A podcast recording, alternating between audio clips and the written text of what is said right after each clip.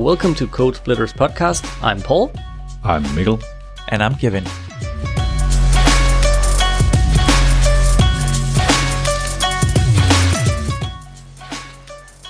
Hello, everybody, and welcome to another episode of Code Splitters podcast. Um, today we have a lot of cool things lined up for you we are going to be talking about web components, uh, something that is very dear to me, and they are very like in uh, for the past year or so. So we'll be uh, we won't be doing a deep dive. I think uh, too deep into like the internals of it. I think everybody uh, has a has a nice idea about how they function. So uh, we'll be talking a little bit about some of the builders, like how do you build a web component. Um, and then the whole like versus frameworks like um like what are, are they uh, at the side of frameworks um who uses them and why they're pretty cool when we're uh, looking at component libraries or design systems uh, and then of course uh, sprinkle in a little bit of um our experiences along the way. Um, but before all that, I wanted to hear how you guys were doing. I mean, we're still in pandemic mode. We're still working a lot from home. So how are you guys doing? Yeah, still working from home exactly. Um, so not much changing uh, in that regard. Work related, um, we're about to start a new, pretty exciting project in the company. So looking forward to dive in, and we'll also be most likely using web components. So it'll be nice to talk about it today. Very relevant. Nice. Yeah, so I haven't been doing much. Uh, I've been uh, mowing mowing the lawn a lot since uh, last time, I guess, and uh, you know, gardening stuff as always, um, uh, and and work wise uh, or tech wise related. I have actually become quite excited uh, about a lot of things lately. I think there's a lot of things going on. Um, we have uh, container queries, uh, a lot of things exciting going on there, and uh, yeah, a lot of new CSS is coming uh, very soon, and uh, yeah, a lot of things to, to to be excited about. I guess so. That's pretty cool. And yeah, you're right. Like I, I, I just scoured Twitter uh, last night, and, and you're right. Container queries are big. Like I, I think someone mentioned it as as like the biggest thing uh, in CSS uh, uh, in the last couple of years. So that's pretty cool. Yeah, we'll talk about that in the future. Yes. Um, yeah, so you mentioned gardening, like uh, like uh, we're in a typical Danish start of the summer thing. Like you get one or two days with sun, and you're like, oh, it's hot, and everybody is out in shorts and what have you, and then it's like rain for a week, thunderstorms, what have you. Uh, it's been the same here. Uh, we needed to mow the lawn uh, on Sunday, but uh, I got hurt and my with my foot, and I was like, I told my wife, then you can mow the lawn, and she's like, yeah. So that's gonna wait.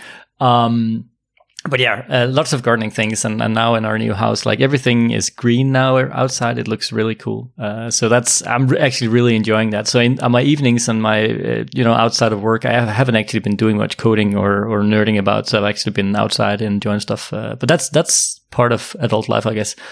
Um, on the work side of things, uh, I'm still working on this huge ass Angular project. Um, but we're we're I'm, I've gotten a lot more time now to clean up stuff, and uh, I actually recently made a new web component that we're using. Like, uh, and, and I'll get into that as well because uh, some of the topics here actually touch upon how I built it. So I think that's going to be pretty cool.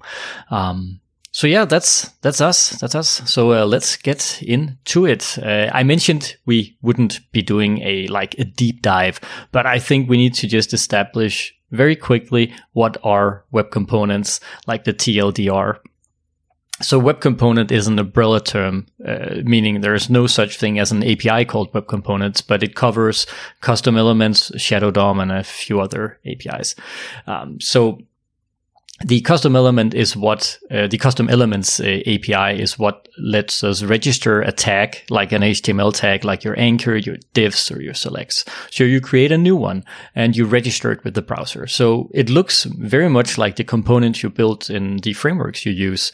Um, there are a few rules here. The rule, uh, the biggest rule here, of course, is that it needs to have a dash in it in the name, and that is to not interfere with built-in element uh, like HTML tags, of course, and future ones. Um, and then you cannot register the same element twice. So the second time you try to register it, it'll complain. Um, so there's that too. Um, a little caveat here is that you can, it's part of the spec that you can actually extend an element. So you could extend a button element and put your own styles on it uh, and your own like added functionality. But Safari hasn't implemented this. So that's cool. Um, I think there are polyfills out for it, but I think that's why people aren't using it too much. But that's actually, it, it sounds cool. That's pretty much the golden, sorry, it's pretty much the golden standard now for can I use this thing? Is Safari supporting it? Yes, then I probably can. That's very true. I don't think it's that bad. I, I know I've, I've heard people referring to Safari as, as the new IE.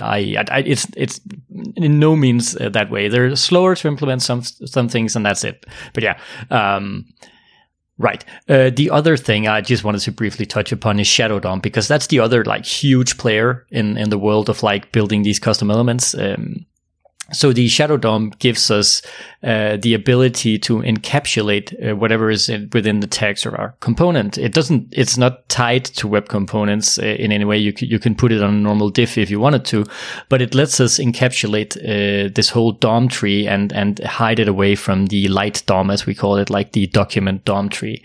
Um, what this does, and that is pretty cool because frameworks have been doing this for a long time, you know, like encapsulating styles and making sure that your component styles uh, don't bleed out and affect the rest of your DOM, right? And they do that by adding like these hashes to class names and what have you. But Shadow DOM, um, completely encapsulates this. So the outside styles won't uh, affect the, you know, like the elements within the Shadow DOM, but all the styles defined within the Shadow DOM won't bleed out. So that it makes it a lot easier to, you know, naming and thinking about your styles. Uh, and like if people consume your web component, you know, you know that whatever you have inside of it won't affect their, you know, their application or their page. That is pretty cool. Um, that is also, of course, one of the, one of the things people can struggle with. It's uh, yeah. Yeah, and as far as I know, Paul, you're a bit more, uh, as you said, it's it's uh, web components is uh, really a, a, topic that's dear to you, and you have a lot of knowledge about it. So I'll probably ask uh, ask some questions during this as well. Um, but I, I, guess the only, as far as I understood, the only way to actually uh, pierce the shadow DOM, if you want to call it that, regarding to CSS is uh, custom uh, or CSS variables. Is that right? More or less, yeah, yeah. If you wanted to affect these styles within your uh, Shadow DOM enabled um, custom element, you can use uh, yeah CSS custom variables, custom properties. Can't remember. I always forget.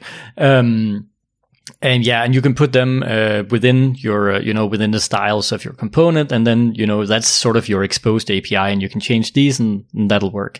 And there are, of course, uh, actually, I thought it's worth mentioning, there are a couple of inherited um, um, um, CSS styles, uh, which is part of the spec. I think you mentioned this to me, Mikkel. Uh, I sort of forgot it, right? But it's stuff like color, uh, line height, like the font family, and what have you. Th- those actually do penetrate the Shadow DOM. Of course, if you don't want your your um, like your component to inherit uh, these you, you can put like all initial on your component. It'll it'll clear these. It's like a reset. Um, but, but these do penetrate and that's smart right? If if people had set a, a font style on on their uh, on their page then your component would also have that uh, that's how all html elements work. So so that's that's pretty cool. Um, and you bring another good thing in here, uh, uh, Kevin, asking this question because there is another way. Uh, it's a fairly new way. It's a new API, but it's uh, already supported in all the major browsers, which is the Shadow Parts API. So that basically means you can, if you have a, a, a piece like a button within your shadow root um, that you want to expose and have people be able to style this, you could use the custom properties. But then for every property, you would have to, you know, create a variable. Um, the other parts uh, part haha is uh, adding a parts attribute to it like giving it a name like you know um, internal button that means that from the outside people can select your element and then do I think it's a, a double uh, double colon uh, part and then uh, the part name and then they can style it. They can do the hover, the focus, whatever styles on it. So you're basically exposing that entire element to the outside world. Um, so that's pretty cool. And that's, it, it, was really needed, I think, especially now with the popularity of, of web components on the rise. Like, like how did you get around this styling thing. So yeah, definitely. Yeah, that's pretty cool. So if you have like a, as you said, if you have a maybe a, a bit of a bigger web component that has like a button at the bottom or something, then people can target it from the outside um, with that parts uh, selector. Um, what if you have like a, I don't know, uh, an icon within the button? Do you then also have to expose that, or can you kind of target what's nested inside as well?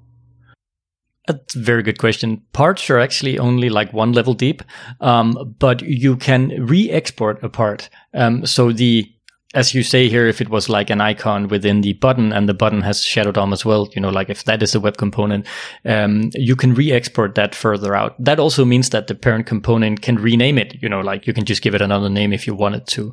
But yeah, that that's the way of doing it. You have to export it from the inner one and then re-export it uh, further out what about if if the icon is not a web component? So it's it's not a nested web component. It's just a SVG, for example. Will it nest like the the parts thing? Would would you be able to to do that? Or um, I don't think I understand correctly here because the parts is part of the Shadow DOM API. So without Shadow DOM, you know, then it would be on the same level, right? Yeah, but it's like uh, so you if you say that you have a part that is a button inside of a web component, uh, ah, yeah. And inside of that button, there is a SVG or a whatever tag. Would you be able to style that? Uh, from ah, okay. Part? So, oh, yeah. Sorry, the child of the part. Um, yeah. Okay. Yeah. That that makes sense. Um, um, uh, let's see. I actually don't know. I should I should have known that, right? That's fair. Um, yeah. We, we also I, I can't remember pretty much can, into yeah. the weeds here. So yeah, yeah, that's a that's a detail. We'll have to look it up and we'll put it in the show notes if that is. Um, but yeah, yeah, um, but yeah, that's a bit. I think just on the top of my head, that was uh, like the very short introduction to web components. There are, of course, other things in there, and some of them we will probably touch upon. Yeah, Mikkel. Can, can I just ask, like, uh, so you mentioned that the parts API is, is in all media browsers. Is that like also Safari and? Yeah, uh, that but, is but also Safari crazy. So, but I guess this is probably hard to polyfill in IE, for example. I think yeah, I, I, I haven't looked it up and I'm not completely aware of it, but yeah, I think it's very hard to polyfill. But then again, it's like uh, it's a progressive enhancement. So like in IE, the part um, that you have in there would just be, I guess, ignored on the HTML element. It just mm. wouldn't know the attribute. So the, you, if you tried to style it from the outside uh, in IE, it just wouldn't work um, yeah. Yeah, yeah. It, it doesn't break anything, but it it might change the the look, right? So yeah, exactly. Yeah. Yeah.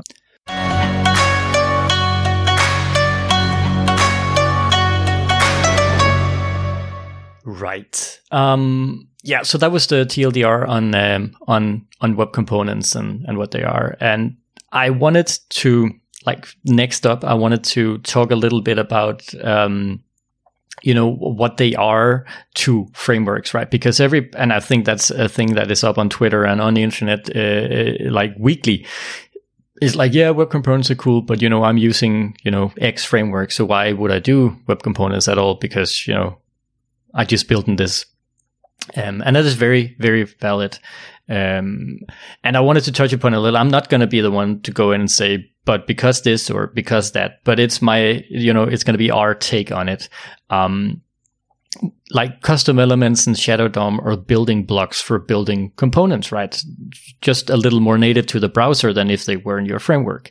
Um, to me frameworks can build upon this.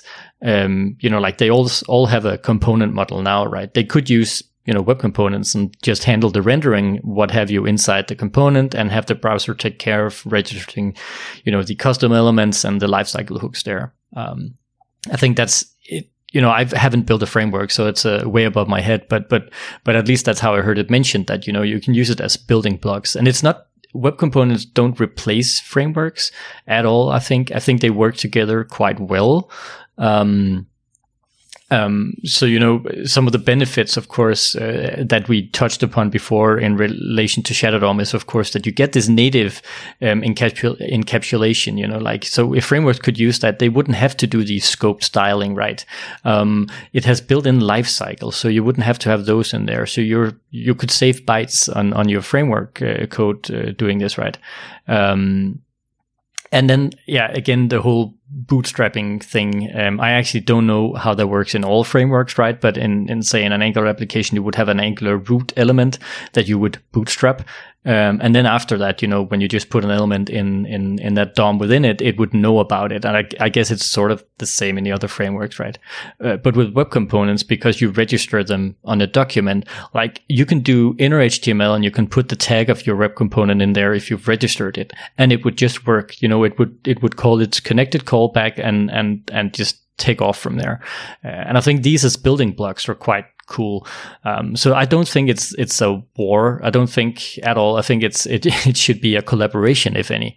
Um, but then again, uh, people are used to, um, and I'm going to segue sort of into the building of web components just quickly here, if you bear with me, um, because we have all these cool things when we're building components in Vue, uh, like like the templating syntax, like registering, uh, you know, events, uh, um, passing properties, and what have you, um, um, uh, interpolation, and all that sort of stuff.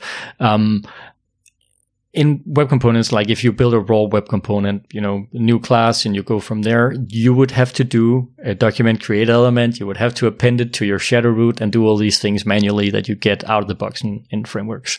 So because of that, of course, like there are with anything in web development, people have built uh, I, I don't know, frameworks or builders. They aren't exactly frameworks, could be used as that, I think, but they're more libraries for building web components, like, like a better developer experience, of course, and some of the cooler things like change detection and what have you in your, in your templates. Um, a couple of these are like lit and stencil, um, fast, uh, hyper HTML. There are, there are a couple more out there and frameworks also have their like Angular can export uh, web components where it's basically just it takes your Angular component and puts it inside a web component, right? And, and does the document register element.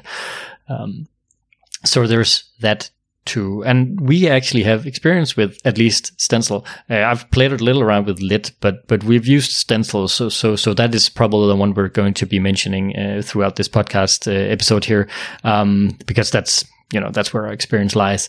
Um, so yeah, I just quickly wanted to to touch upon that. Um, so yeah, I think you know that is some of the some of the benefits of web components. Um, and i just wanted to hear you guys like your take on you know um, because we use different fr- frameworks like have you used web components inside or with your framework uh, the one you've been building alongside? And and you know like would you um, I'm just trying to phrase this correctly. But yeah, what are your experiences with using web components alongside a framework, or if we wanted to go over to this this thing here, like versus a framework? You know, like where where do you see the benefits uh, uh, of it? Yeah, I think if you talk about yeah, the the main thing that comes to mind for me immediately if you talk about web components versus uh, uh frameworks is um, you don't have to ship your framework code because as you said it's not really a framework uh, although it can have a name like lit or stencil it's not really a, a framework it's more like a builder. So that's that's one thing that comes to mind. Um, you don't ship uh, actual framework code with it. So uh, that's that's why i think it's a good point to make that they they can work together very well. Um, i've actually used it in both cases. So i've i've had a a couple projects where i used uh, just web components on top of like a more static CMS kind of site setup. Um, but I've also used it um, together with a framework. Uh, in my case, that was Vue, I think. Uh, yes. Um, so where we used them together. So I had a Vue, uh, a Vue app, and then um, I needed some uh, some specific uh, component, and I found a solution in a web component, and then added that on top. Um, and yeah, they work really well together. Um, it was also a project. It was it was a big was a big project um, and a lot of legacy code. So it actually also had um, together with Vue because we we were in the middle of upgrading from Angular JS to Vue. So we're actually running both frameworks on the same website. Um, and the cool thing was that um, I added a, a, stencil web component to the project um, to do some image lazy loading uh, because we need to support older browsers and uh, yeah, there's a number of ways to fix that, but I found a really cool, or you actually helped me find a really cool web component, Paul, um, that does the image lazy loading and supports IE11, uh, etc. So that's really cool. And uh, the very nice thing about that was that I could even, um, I had a Angular JS, uh, I guess not a component. It was like the more like the controller older way of working, where you had like a huge Angular JS controller, uh, and I had a list of uh, products in there, and then I could actually just in the web component I could just uh, I had a probably some kind of image URL property on on the product, and I could just directly from Angular JS just throw it in the web component, and it worked. So that was like, whoa, okay, that's easy, and that just worked. Um, so I think that's also a good point for you. They can work together really well uh, in most cases. I think with all the major frameworks. Um, so yeah, I used it in, in both cases and uh, in in both situations. It worked worked really well. What about you, Mikkel? I know you've been building around with Stencil as well. Oh yes, uh, yeah, I'm a big fan of Stencil. Yes, um, I must say. So uh, and I just want to say that, like uh, in last episode, we talked a lot about uh, Storybook uh, and this this way of doing component-driven development. Uh, and I think Stencil or like web components in general is really supporting this uh, way of working. Um, so Stencil and or like web components and Storybook is really a, a, power combo, in my opinion. Um, we're also using that on uh, on a client actually, uh, working together with with the with the client um, on building web components in Stencil and also showing them in uh, Storybook. That's really working out great. Uh, but but yeah, you're right. Uh, we're using um, on, on multiple clients. We are using Stencil uh, for for using for building components, and also I have been. we have this client with a lot of uh, AngularJS code or AngularJS components that we are in the process of converting to uh, stencil components. Um, so that's uh, that's fun and uh, it's going really well so far. Um, we did run into some issues that that I, that I want to share. Um, so, for example, uh, you you you need to be aware of like uh, if you have uh, for example, AngularJS or any framework loading in one bundle and then stencil code loading in a different bundle, then there might might be some race conditions, and uh, you might not. You, you you need to be aware of what components are included in what component. Like so, like for example, you can't have uh, uh, AngularJS, like one of the old components in a stencil component, because that, that simply won't work. Or at least it didn't work in our case. Um, maybe it's related to the way we are loading things, but um, yeah, so we decided to only like we we, need, we decided to start at the leaf nodes and like at the bottom of the the trees uh, or branches, and then converting components there, and then moving up upwards. Um, so that we don't have, uh, so we don't need to have any AngularJS components inside of a stencil component. That's that's actually um, the way you're doing it. There is the way I've seen it proposed. Like, how do I bring components into our current setup? You know, like if I wanted to do uh, web components, how do I bring them in? And one of the suggestions were, you know, like replace the leaf nodes because that's usually dumb components. They're only, you know, they only contain uh, UI or or you know styles or what have you, and and not directly logic. Um, so that would be the um, the prime place to to to start out if you're doing a conversion. And what you're doing there is actually it's quite exciting, like because that's a huge project. Like I've only seen it from the sidelines, but you have hundreds of, of components and what have you. Um, so it's a it's a huge undertaking, mm. and I think that's pretty cool. Um, yeah, it's it's always a good idea to start with the simple components, uh, and perhaps not the leaf components, but but like uh, that at least components that don't uh, need uh, have a lot of dependencies and they they don't have a lot of logic. So like things like uh, buttons and checkboxes and radio buttons and all that stuff. That that's good candidates for converting into web components. Yeah, that's a that's a good point. Also, because we all know that uh, Angular JS controllers could be like behemoths in themselves. So so they they wouldn't Oh, yeah. translate well. Yeah, if if your Angular, uh, yeah, sorry, if your Angular uh, JS component uh, is under a thousand lines of code, you're doing it wrong, or you were doing We're it gonna wrong. get some slack for that one. We we, we sometimes refer to these Angular JS controllers like uh, as uh, God objects. So that's the you don't you don't mess with them, uh, and if you do, you need to pay. You you will pay the price and get the wrath of Angular. Yeah, that is that is true. Yeah, yeah. They they don't yeah. adhere well to the single responsibility uh, principle. Um, Nope. Yeah. Uh, also, one thing I want to want to add is that uh, with web components, you get this benefit of uh, being able to to just sprinkle in some uh, components here and there. So.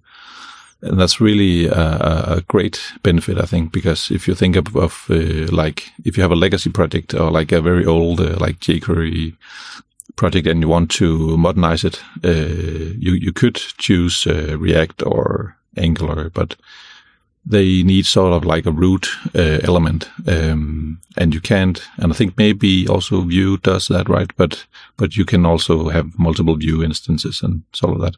You can also do that with with React, of course. But uh, yeah, I think just uh, being able to sprinkle in uh, web components here and there is uh, is a great uh, thing to do. So that was just a small thing for me. Yeah, I think it, it has worked really well on on a, a lot of uh, projects at our company are very CMS heavy, like uh, Umbraco, EPiServer, uh, those kind of thing where most of the pages are like editor controlled and rich text, uh, etc. Um, so yeah, to to build some some small interactable dynamic components on top of a very static CMS uh, web components work work really well instead of going like a full blown flame framework kind of A way. framework. Yeah. for sure. a flame. Yeah, I did say that, didn't I? A think flame that- work. that's That's also. I they, they should be called that on. Lit is a flame work. Oh, Yeah. yeah, um, yeah, right. that's some that, that's a lot of good use cases, and I think that's a very good point, Mikkel, of like sprinkling them in and using them as as such. And I think that's actually a, a, the strength, right? Just being able to use them like that, also within frameworks, but just as much outside of them, right? Um, yeah. So for myself, I think my initial um, like uh, experiences with web components was actually I think I knew about the spec way back uh, when in, in in the first version of the spec, um, but when Stencil first launched. Um, I was like, oh, this is pretty cool, man. I can build these components. And I think the, the magic there was the whole, like, it did support older browsers and stuff like that with out of the box. And, and it was a very good developer experience building them. Um, so I played around with that, uh, where I worked before, like did a few POCs because that was actually very much a CMS way of working, right? It was a PHP system, a booking system. And there were a lot of places where people could put, you know, like in these, uh, what you see is what you get editors, um, could put in content uh, in different places in their in their instances of the booking system, right? Um, and and we had sort of like dynamic, what you want to call it, components, I guess there were, but that was all jQuery built, right? So we had to listen to okay, it's inserted now, so jQuery, go ahead and do your thing, and and what have you. And web components solved this whole thing of you know being self bootstrapping. Um, um, so so that's sort sort of where I started working with them. Um, Right. So when I got to the office where we work now, um, I think, uh, you know, I wanted everybody to love web components. You know, I was very passionate about it. And I think my very first um, presentation, like internal presentation for the front end uh, skill group, uh, was about uh, web components, if I remember correctly. Right, Mikkel? yeah, I think you're right. And you did a good job because we are using it a lot Yes. now. That's that's the influence I have. I love it. Um, yeah, and and the project I'm working on now, it being a very big Angular project, we're actually using uh, not a lot, but a few web components. Like we have our SVG icons are actually wrapped in in a, in a web component, so it it does the whole uh, async lazy loading of the icons, and we don't have this huge icon font anymore that we loaded up front. Um, so I thought uh, that was that was one of the first ones I did, and it was pretty cool. And now we're sprinkling in new components. I actually recently just built a drawer component, drawer off canvas menu, what do you want to call it? But yeah, you know, that slides in from outside the screen and you have your like your menu there and you can put stuff in it. Um, and that really uses the, uh, it uses the named slots. Um, and, and of course, uh, you know, we have the properties and stuff like that, but we also trap focus. So I try to make it accessible and make sure that when the menu is open, you know, like if you're a keyboard user, you're, you, you know, uh, when you tap around, you just tap around the elements within the, um, the overlaid uh, menu. And when you click escape, it of course uh, closes again. It was fun building it really uh, like that. Um, and it works. Um, uh, inside the Angular project now. I did a lot of testing um, on it, and it's pretty cool. It's uh, and and I don't know if that's an AngularJS thing. Uh, Mikkel, you mentioned the whole like having AngularJS components within um, within Stencil, and I, I think what you meant was also either the slots or just the content of the component, right? Uh, yeah, both. Oh, okay, yeah, yeah. Uh, but that seems to work just out of the box, uh, no problems uh, with Angular. Uh, um, and I guess it would in other frameworks as well. I haven't actually tried it, um, but yeah, did we explain what slots are actually? No. Or do we need to talk about that? Right. So I think we we in our TLDR we didn't really mention slots, but that's a very very uh, important and other cool part of the Shadow DOM spec as well. Because if you want to project um, content from the light DOM as when you put them between the tags of your component, right? You maybe your component has some inner stylings, and you want whatever people put within the tags to appear in a certain place within your Shadow DOM you can use slots. Um, it basically projects what you have in the light DOM into that place in the shadow DOM. It retains its styles and what have you from the outside, of course. Um, and you can have these as name slots as well. So you could have, um, in the case of a, if it was a card component, right, you could have a slot for the header, the, the card content and the card footer, right? So when you have the light DOM and you use the tag of your element, like my card, then you can have like uh, my title here, which was an H1 tag, right? And then you could do um, um, the slot and then give that it the name of the slot, which would be header, and it would be projected into that slot in the shadow DOM. So that's how slots work. Uh, I think that they're called slots in Vue as well. They have the same concept. Uh, Angular has uh, ng content, um, uh, and the old Angular JS that was called transclusion, if I'm correct. yep, that's correct. That's correct so yeah, frameworks have these uh, these two. So that was a very, uh, I, I, guess, mentioning slots there was uh, very important to get that in there too.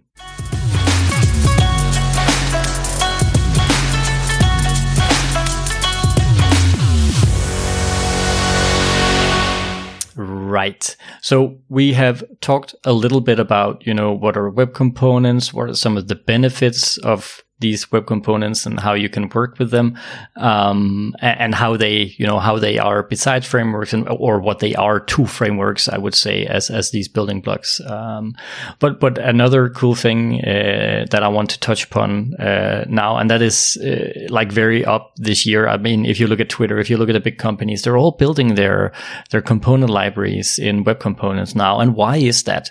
You know um, i think we've seen, you know, like we have a, a material design, we have the fluent UI, um, we have some of the more, um, what do you call it? Um, yeah, there are there are a few others as well uh, where where like the big companies had their own design system or their own styles, Vaadin and stuff like that, um, uh, where you can use these components in in in your projects and and build from there. Um, a lot of these had a version for maybe for Vue and React, maybe they usually had the version of where they started, you know, like where this library started. Um, and, and then maybe, just maybe they were built for other frameworks too, because it's a big undertaking, right? If you have a huge component library it's very specific in styling and functionality to have these across frameworks. Um, so I think a lot of these big companies now, um, and I, it goes for, for smaller companies too, of course, but if you have a design system um, where you have all these components and styles uh, set up already. Um, but you have different teams or you know projects working in different frameworks because you know that's that's going to happen. I don't I don't think I've seen any company that just goes we use this forever and that's how it is. Um, it creates this problem of okay, but I want to use these these components from you know from our design system i want to use these in my angular project or i want to use these in this vue project we have over here or this newly started react project um, and i think that created a lot of extra work um, both to just create them and convert them, but also to maintain them. That means every time you make an update to a component, you would have to do it in all of the framework versions of this component, right? Um, so I think that is where web components really shine because they work out of the box with these frameworks, right? They're framework agnostic. You can just put them in and use them as these elements in there. Um, so in a in a design system component library sort of world, I think they they are the perfect fit um, because they sit right in there between all these frameworks. So the company can just build their one web component, uh, you know, component library and consume it in React and in Vue and in Angular, and it just works. I mean, of course, there might be subtle differences in the frameworks and how they consume these web components, but but that should be a single thing of doing. Like if we look at uh, programming, the adapter pattern, right? Like build a wrapper or something like that you can just use for that framework or uh, or or there. Um, and I think that's really the beauty of it. And I think um, I just wanted to mention a few, like there's, uh, I think Salesforce as well has their own set of, I think they're called Lightning web components, uh, as well as like a component kit they have. Uh, has theirs. Um, um, Microsoft has their Fast UI. Um, they actually built, um, like we mentioned, Lit and Stencil. Uh, Fast is actually, there's also like a base where you can build your components based on that. And then they have a, a Fluent UI version of these, uh, of their Fluent UI uh, um, uh, did, uh, what do you call a component library, of course, built on uh, fast uh, components. Um, yeah. There's material web components as well for using the uh, Google material design. I don't know if you guys know of any others. the the first time I actually saw a big collection of web components was the ING Bank. They have their Lion design system that's built in web components. That's the first time I uh, saw them used in a big project or a big way. yeah, yeah, I think I've, yeah I've seen that as well. I didn't know the name, but yeah. Also, uh, the whole thing about uh, like having to build the same components in different frameworks. That's also, I guess, the reason why uh, Stencil.js was born, because the uh, the Ionic team wanted to support a lot of frameworks, but they also didn't want to like uh, build the same components over and over in, in different frameworks, right? So uh, they built Stencil, and now they're using that in every framework. I'm just using adapters, I guess. Yeah, that is a that's actually a very uh, that that is the perfect example because you are correct. I think they started out in Angular, right? Ionic was like built on Angular uh, on top of that, and they met some limitations, and one of them was indeed this that you know uh, I think people wanted like a Vue version and, and, stuff like that. Uh, so so they have the base, which is the stencil based builder, and they build their components there, and then they have what they call them output targets. But you're right, they're essentially wrappers, like some glue code that makes it easier to for for them to be consumed in Vue and in in, in React and and in Angular as well. Um, but that's the basis of it. Um, and I think if we just wanted to sort of go over it again, right? That is really the strength of web components because they sit in between. They're not tied to one framework. Um, um, and and I think that is why they're also not a threat to the framework, right? Because they work with all of them. I think that's the beauty of it. I don't I don't know why people want to rage wars over that because it's not because web components are not going to come and take away your precious framework. I don't think so. I think frameworks will keep being there and they'll keep innovating. And maybe at some point they'll start building on top of web components. Um, one could say that, you know, Stencil and Lit, even though they're not you know categorized as frameworks they they sort of have all have these library types as you as you would uh, in react as well right? Some of the some of the cool developer experience stuff in there. So you could you could build your entire website uh, with lit or uh, and and just some vanilla js or or stencil and some vanilla js to to handle state and what have you. Um, it's perfectly possible but but then again maybe the frameworks give you something there that's a lot better for that experience. And I think that's cool. Yeah. Um, that's actually uh, nice you touch a bit upon that topic because I wanted to to ask if you had any experience with this as well because we um, until now I think we mentioned it as as a really good way to like sprinkle in components here and there and and you know use them across projects and stuff but I, I also um, know that when you initialize a new stencil project you can choose between this like component way um, or like a full-blown app uh, stencil app um, kind of thing. I just wanted to hear if any of you have any experience with that because I haven't tried that before. Uh, and then, yeah, my follow up questions would be something like, what about uh, state management and routing and stuff? Does the stencil have its own kind of ecosystem, or do they use? Uh, uh, do you use external stuff for that? They have a stencil store, uh, and I think they also have a router, right, Paul? Yeah, I think there is a basic router in there as well. Um, Okay, cool. basically, the router is built much like the framework router, framework routers are, right? They they build on the history uh, browser API, right? You know, push state, um, and and then of course a regular expression stuff, matching routes and, and what have you. I think it's basically the same. I, I haven't built a router, so I don't know the internals, but I've heard it mentioned as that. So so yeah. Yeah, that's cool. I think that's also nice to mention that there is those two. I think actually three way that I guess there's also like a progressive web app kind of way you can go. Yeah, of course. Uh, right. As far as I remember, there's like three options when you yeah install it. But yeah, it's cool to to mention that you can use it in can also use it in a more uh, um I don't know what the word is big way in your but like uh, almost like a framework, but not really a framework. But Yeah. you know have this take care of your routing and your state management and stuff as Yeah. well. But yeah, I've seen a lot of uh, these forum posts pop up. Is like why stencil is going to kill Vue and stuff like that. And of course, it's uh, Yeah. yeah.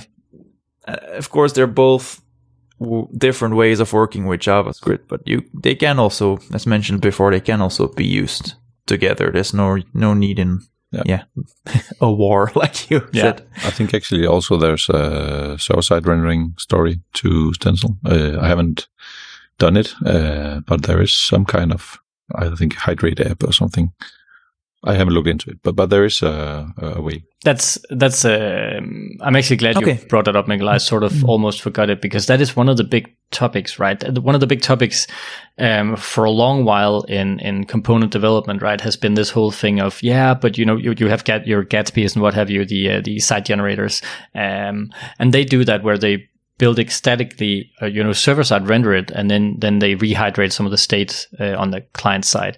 Um, uh, the web components, uh, you know, like the custom elements API with, along with the Shadow DOM is imperative, so it made sense in code, right? But you but when you do uh, server side rendering, it's basically you rendering out the string of your page, right? Like the HTML raw, um, um, and then you put that in a browser, and then of course there are some some doodads in there to rehydrate the state, uh, and uh, so that when the JavaScript uh, hits the browser after the initial rendering, um, you know it, it sort of takes over and knows what state your components are in.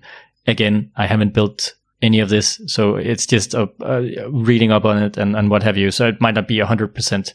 Um, but that's where the issue was with web components, because if you have Shadow DOM, um, the Shadow DOM uh, is, is hidden away from the Light DOM, right? It's this enclosed, encapsulated DOM tree.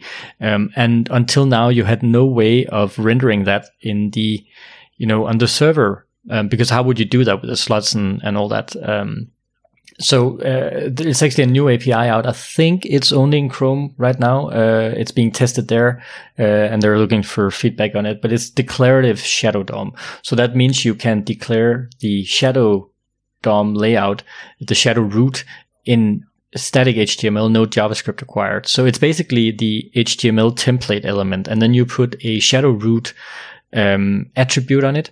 Uh, and then you put whatever you want in inside, you know, what is supposed to be inside your shadow DOM uh, inside that. So that's slots and everything like that. So that means you can, it's serializable now, which is what makes it good for server side rendering, right? Because you want to serialize and, and get the raw HTML out. Um, I think alongside that, they also introduced uh, a new call, a new thing called get inner HTML uh, a function. It's like inner HTML, you know, on on on documents uh, or on HTML elements. Sorry, um, but you can select to include shadow roots. So, like, you want to include shadow roots, and it'll serialize them as these um, what's called template with the shadow root attribute on it. So it's perfect for you know for server side rendering, and I think that that that'll fix that again um, it might be much more, uh, and it probably is much more advanced than that.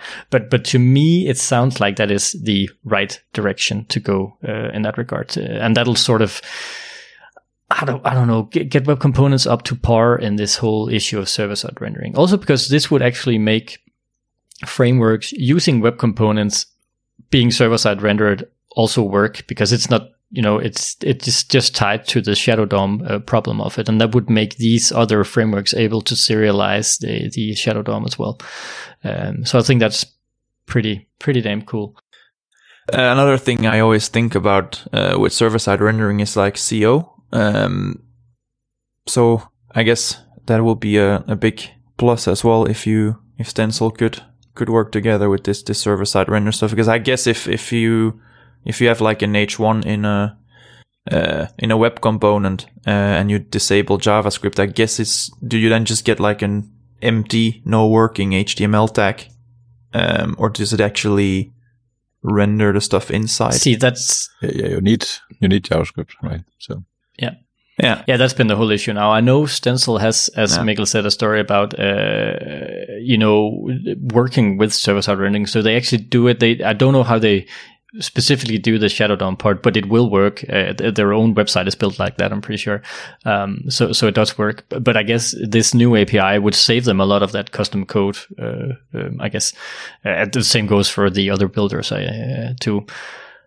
uh, what we have done in, in projects is like uh, if we know that some HTML inside of a web component needs to be good for SEO or like indexed, then we like put it in the light DOM, like uh, use it in the slot. So like we slot it in from the outside uh, because then it is uh, server side rendered. Um, that's uh, one way to go. Okay, yeah, that's a good way to solve that. Yeah, yeah. that's nice. Um, I kind of wanted to circle a little bit back to the styling aspect um, for a minute because I I just wanted to before I forget um, wanted to ask about uh, working with CSS frameworks together with Stencil. Like, uh, what if you're using something like a Bootstrap or a Foundation or a, a Tailwind, like we talked about last time? Um, is there a like a good way to work with that together with the Shadow DOM, or would it just be? Would you kind of just use the Light DOM instead if you're using these overarching styling uh, way of styling your site? Yeah, that is that is right back to the whole like Shadow DOM and encapsulation talk, right? On the one side, Shadow DOM is amazing for the encapsulation. On the other side, when you have these frameworks that have been built pre Shadow DOM, right? Um, you sort of hit a wall and like, how do I go about this? Um, and and I think to answer the question, there is a, just something we need to set up first here is that um, outside style sheets don't affect the Shadow DOM. I think we've established that already. Um, but also, if you want to use styles within your shadow root, you have to have a style tag in there or, you know, import the style sheet in there. Um, that would mean if you wanted to use your, as you say, like your bootstraps or whatever, you would have to include those styles within the shadow root as well. So that's basically duplication. Um, now browsers are pretty good at making sure like we've seen this resource before you know it'll sort of cache it. I think i think i've heard this before. Um, but it's still overhead right? You're still including a lot of styles in there again. Um, i know and i I don't know how that works in, in Lit and in other places, but Stencil has this, you know, where the styles, much like Angular uh, and Vue and stuff like that, where you can have your preprocessors or post processors for CSS take over, but also on the component level. So that means if you do like in, in, in Sass, if you import some, some stylings or some variables um, within your component CSS and you build it, it'll, it'll bundle that CSS just for your component. Um, that of course means there will still be duplication between you know two components using uh, these uh, same classes there if you're using a shadow DOM because it needs to be encapsulated. Um, so I think getting it to work with these with Bootstrap and stuff like that. I think I've heard again a solution, as Mikkel said, could be to not use Shadow DOM, but then of course you lose all those benefits, um, um, or else you would have, just have to live with having some duplicate styles uh, um, um in there as well. Um, I think to me the best way would be to actually you know have component specific styles for these for these components. Um, there's another I'm going to mention another API now, constructible style sheets, um, because that is sort of there to fix the whole duplication issue thingy of having, you know, a style sheet in your light DOM and you want to use the same style sheet in your, in your shadow DOM as well so basically, um, you can construct a style sheet. I think you you've always been able to do that. You know, like taking the style sheet that is uh, in the in the browser right uh, through JavaScript and and you know getting that. Um, um, but they've added a way to adopt this style sheet within another DOM tree. Um, so in your shadow shadow root, you can go in and say that you want to, um, uh, you know, document dot adopted style sheet and then give it the, uh, the style sheet, you know, from the, from the parent, from the, from the light DOM. Um, and that's sort of, you know, it works like that. And, and, and they're also in sync. So meaning that if, if you update the parent style sheet, it'll, it'll get updated in the, in the Shadow DOM as well. Um, so, so that is a way of not having to duplicate it all, but you know, as as it's in the name, right, adopting that parent style sheet. Um, so that's that's sort of, I think that's sort of the fix uh, for that uh, exact issue, uh, Kevin. Yeah, that sounds good. uh, so I think a lot of people still uh, still use, or if you have an if you have an existing project and you want to start uh, sprinkling in, like you name it so well, uh, these com- these stencil or web components, um, and you already have like an existing style base. Um, it's good to know that there are ways to to just keep using that. Um, yeah, for sure. Um, I, th- I, think for a long while still, uh, until people get up to speed on, on the parts API and what have you, I, I, think that's still going to be a pain point for a while because it's you sort of have to think of it in another way, right? Because you have that native encapsulation in there. Um, Right. I think we need to wrap up. Um, just to go over what we talked about today. Um, we talked a little bit about web components, what they are. Um, and I think we can conclude that web components aren't here to defeat your framework. Um, they are here to work together with your framework or as a building block um, for these frameworks. We think they work pretty well together with frameworks and as a central part of a component library, which is also what we're seeing out on the internet, right? With these companies building their component libraries on web components now so that they just work, uh, you know, framework agnostic, um, and, and people can consume them in, in whichever way they work. Um, of course, there are still some caveats. There are still some, you know, some stuff to work over, some stuff to work around in relation to Shadow DOM and how you work styling. But, um, but it's coming along quite well. I think there are some cool things uh, in the pipeline. Um, and I think they're cool to build with. And if you are lucky enough that you don't have to support older browsers, you get all these new things, all these cool things you could start building and not have to to look back. Yeah. Can I just uh, add one more thing uh, that I think we didn't mention? Uh, and it sounds like I'm trying to sell uh, Stencil.js, but it's it's really just a really cool feature that I think is maybe overlooked. Uh, but it's like uh, it's also coming back to our first episode. Actually, talking about uh, code splitting and performance. Uh, but Stencil actually have this lazy loading built in, so let's say you build a lot of components, maybe 50, 50 components, and you're in this uh, CMS kind of situation where uh, an editor can can add uh, different blocks on the page. So, and then if they're all stencil components, then uh, stencil will only load the code for those components that are actually added to the page and not the rest. Uh, so it splits up all the like each component has its own file, and it it only loads the files that are needed. So I just think that's a really cool uh, feature that you get for free. Yeah, that was very good mentioning that there. That's pretty cool. And you're right, it is sort of a shameless plug for Stencil, but we like it. It's cool. It's cool. yeah, and you don't have to sell Stencil because it's free. yeah. So, guy, try it out. Go try it out now. right. And that's a wrap. Uh, thanks for listening, and uh, we'll see you next time. Thank you so much for listening to this episode of the Code Splitters podcast. If you like this episode, please share it with your friends or add a review in your favorite podcast player. You can also find us on Twitter at Code Splitters or on our website codesplitterspodcast.com. Until next time, take care.